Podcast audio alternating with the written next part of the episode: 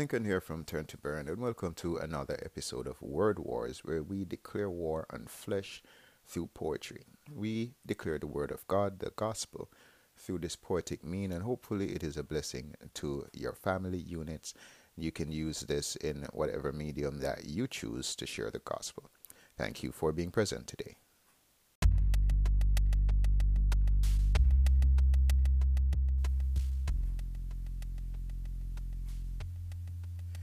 Humans today live in fellowship with technology, buttons and circuits conjoined with biology, producing a new breed of humans. Artificial reality seeking to improve on man made in God's image. In the garden, man operated on Yah's breath.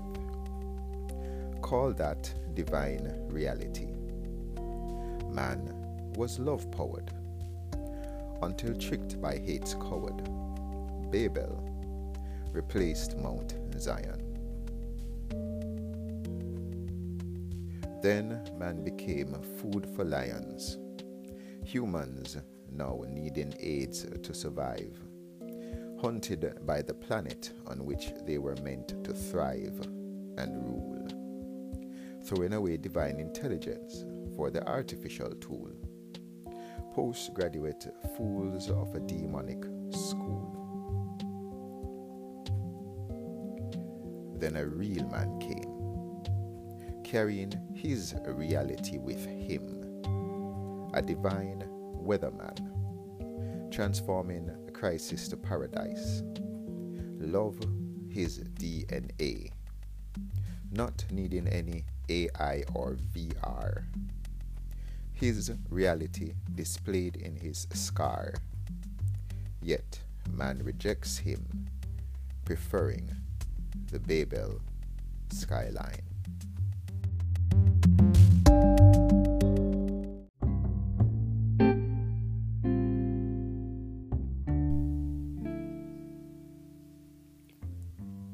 Time is numerate as seconds count. Humans are innumerate we often refuse to count time, living lives built on crime, thinking we manage the clock and not our work. There is one master of time, and he is very numerate. He gives wisdom to primate reprobates so they can represent him using effort with urgency. Time stinks like a pungent emergency because for humans, it's very perishable. Time is brutally unpalatable for those who don't respect it. Man balances a timeless soul with flesh that's ripe with limits. And then the Greys attack with revenge of a youth filled waste. And time hunts our flesh and takes a taste, daring the procrastinates to fulfill their divine purpose. Flesh the hare, and time the tortoise. And we know how that story ends.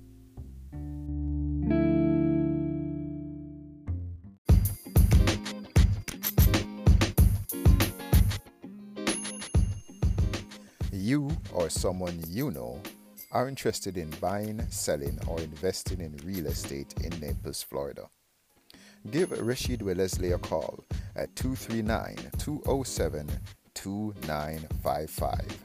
That's 239 207 2955.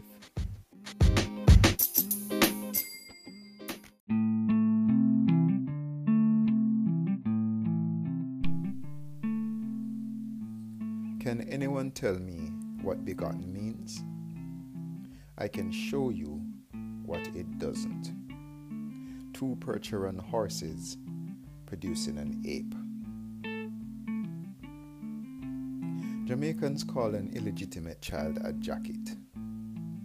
As many devious thoughts run crude rackets, males sign their names to wrong birth certificates, ending up with huge child support bills.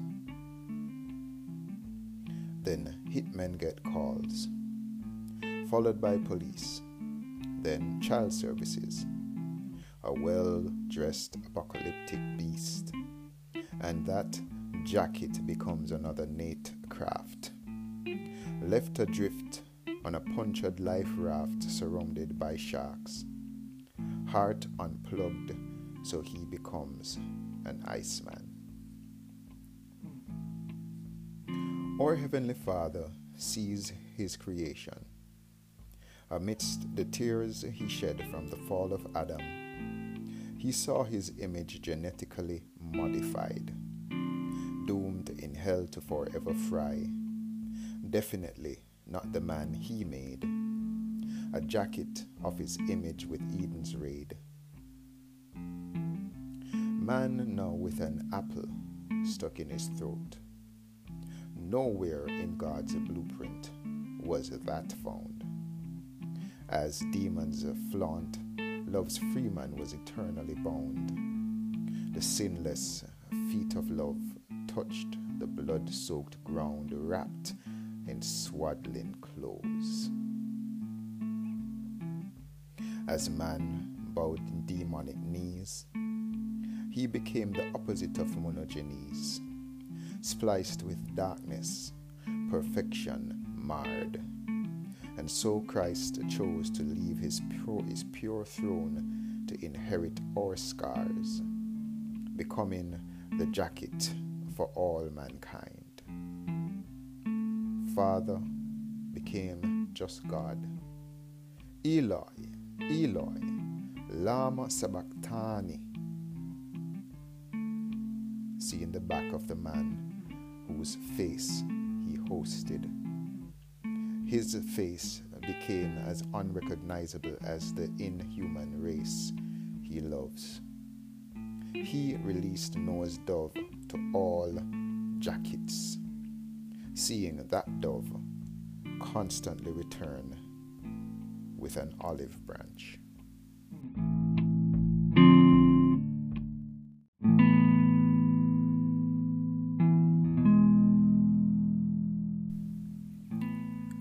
Face this life and leave with scars, rough badges of our many wars, the harmful words and violent touch are signs of shame we try to hide, expressions of our hate unwrapped. In each human birthed to us lies love's image trapped in dust. A note is sent to earth in jars, or flesh a canvas for Van Gogh, the painter that we fail to know sent his own son to take our blows. And as his flesh this world disposed was ripped and torn to many shreds, his body ruined as blood ran red, his side no longer flawless. Clean or mess an evil story, his scars profess his father's glory. That while our sins were dark and gory, he was not afraid, saying, The closer you get to really know me, you'll see these scars make me no less holy. I remember one night Paul banging on my door, shouting, Your father just died and your mom has been trying to get you. Hurry to the hospital. In those days, we had a thing called dial up, which meant when you were on the internet, you lost voice calls. I had a reggae music website that I was working on. It took 30 minutes to upload one song. I didn't make any money from it, but carried the scars thinking maybe if I was available. I remember falling from a bus, I nearly died the wheels escaping my head. In those days in Jamaica, buses didn't stop, they slowed down. And you hopped off and ran alongside the bus to slow down. I did the first part correctly, so my shoulder was left scarred. I bounced off the ground and back to my feet, hoping no one saw. I remember rushing to the hospital room. They induced labor, not telling me about preeclampsia. I said okay, thinking the baby was still okay. However, 10 hours later, I held him. The splitting image of me and similarly lifeless. They then turned attention to saving her. He seemed a distraction. I almost killed two more Each story left me more scarred. And I forgot about the painter who, behind all this pain, was still creating a masterpiece. Each scar made me feel further from him. Unworthiness of my flesh feeling. The hope in the Bible a fable for fools. There is no God, I said. And if he exists, he's a psychopath. The scars I bore signs of his wrath. I lived hooked by that lie that made me destined to fry. God would not get the pleasure of seeing me cry, alone and confused, destined to lose, only looking forward to the next weekend when I could get drunk again, looking in the mirror and seeing the monster I had become. And then at the end of two semi automatic guns, I heard the closer you get to really know me, you will see these scars make me no less holy. So I looked at the cross and saw the scars that he bore for a world that their king refused to adore. He showed me his beard that was plucked like a duck he took the disgrace so I wouldn't need luck. Those scars are his trophies. These scabs share a story of how the dawn shares glory through suffering and pain and invites scar filled sinners to share in his reign. But his throne is built for flesh draped in white humans born again to be enrobed in light, who give up our scars because he clings to his, grants eternal life with the life that he lives. And the worst thing is that we think he will not know. The scarring from hatred that we choose to hide. And so many jewels resort to backslide, rejecting the symphony in scars on our King declaring to the world in the most tranquil voice the closer you get to really know me, you will see your scars make you no less holy.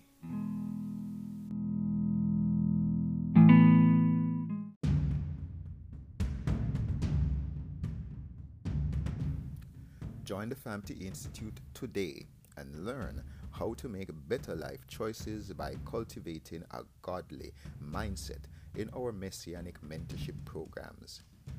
All programs are $120 per person monthly, with personal sessions $100 for individuals and $200 for family. We look forward to have you join the conversation at famtfamily.com.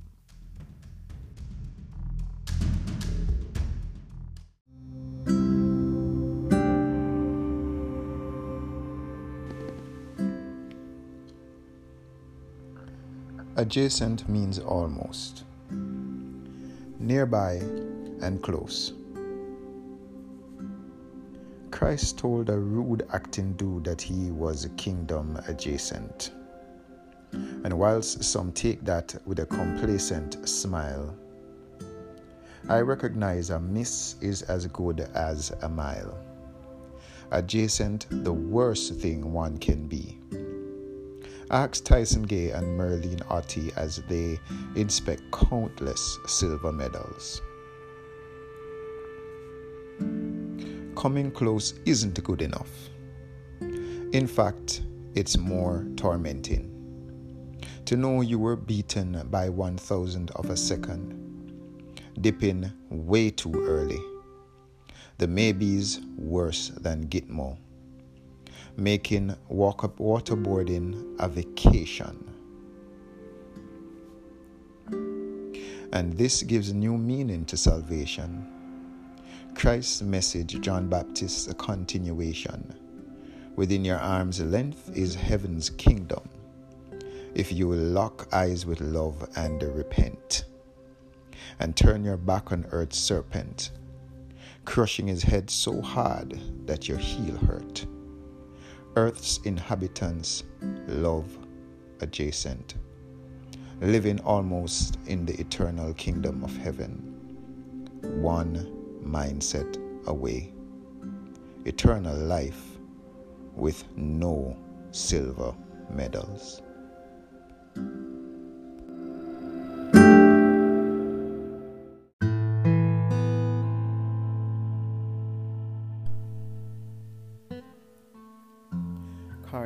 Consume meat.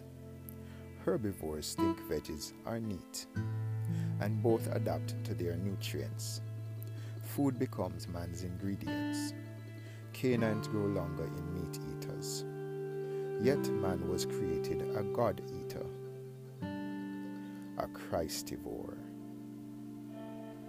Food has become a poor religion, as man excels at protein extinction with precision herbivores and carnivores both destroying the planet with distinction. Man unable to feed himself without heating up the globe, forgetting the scars on the Don's robe, to provide a buffet of his flesh and blood. Yet man prefers to ignore manna, tired of the same meal repeated. Despite the truth that death was defeated, Christ overlooked for five guys. The Passover lamb despised for warm fries by the vegans. Man rejects being a Christivore to be a feeble Christian. Our food defines our life, yet we reject being defined by Christ. And heaven provides a chef better than Les Square, as God prayed on the floor of the garden. Man's heart supremely hardened, rejecting the diet that leads to eternal life. Man feeds on his own flesh and not the flesh of Christ. Yet man was created a God eater, a Christivore. you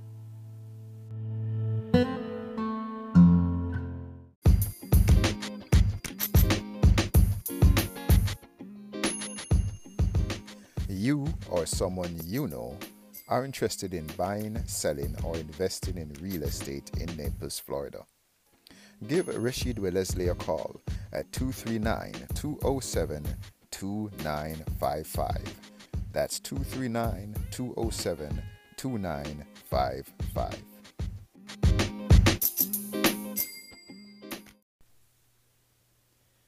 His blood spilled his blood spilled, so common flesh could live great filled. Love lifted me, elevation through liberty. John 17 22 floors me. Yah's glory revealed in man's unity in divinity, but we have bigger plans. Despite the nail prints in his son's hands, we hold on to great reasons for an eternal silver medal. Like flintstones, we eject love's power, preferring to foot pedal. Man power preferred to God power.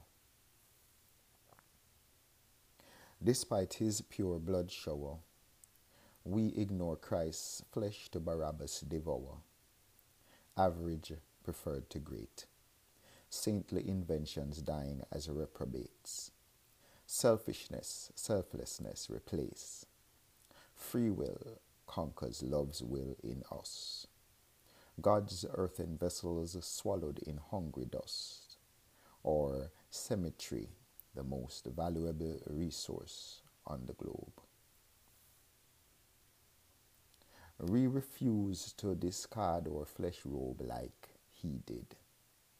But the Messiah self resurrected, the only man to be Yah's perfect selfie in flesh. He walked the ghetto Nazareth to overthrow the entitled.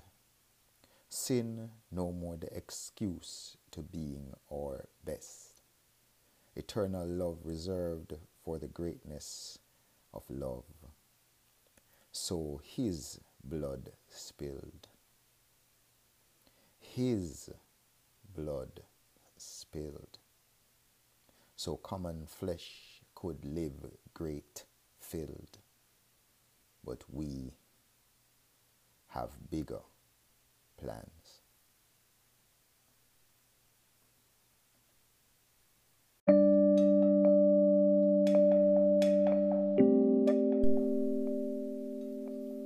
January, the month of Janus, the Roman deity of doors and new beginnings. Mortals worshipping him with their worthless New Year's resolutions, 92% of which resolutely fail. Gyms and churches briefly prevail with homunculus benefit to clients. And Janus remains an unreachable giant new beginnings taunting us, our putrid past haunting us, the doors to rebirth slammed by Janus, because we shun Jesus to stubbornly worship our flesh. We refuse to defeat our death, treasuring lies lived as life, honoring staunch heartaches and strife, not seeing resurrection at hand, because Yah showed himself a victorious man and gave repentant mortals new beginnings, because they trust his only forgotten Son, Jesus, who fired Janus and transformed January into Canuary. No need for a two faced deity looking forward and back, impotent to protect time's gate from sin's attack. Jesus Christ made reborn man conquer time. Janus, no in the unemployment line.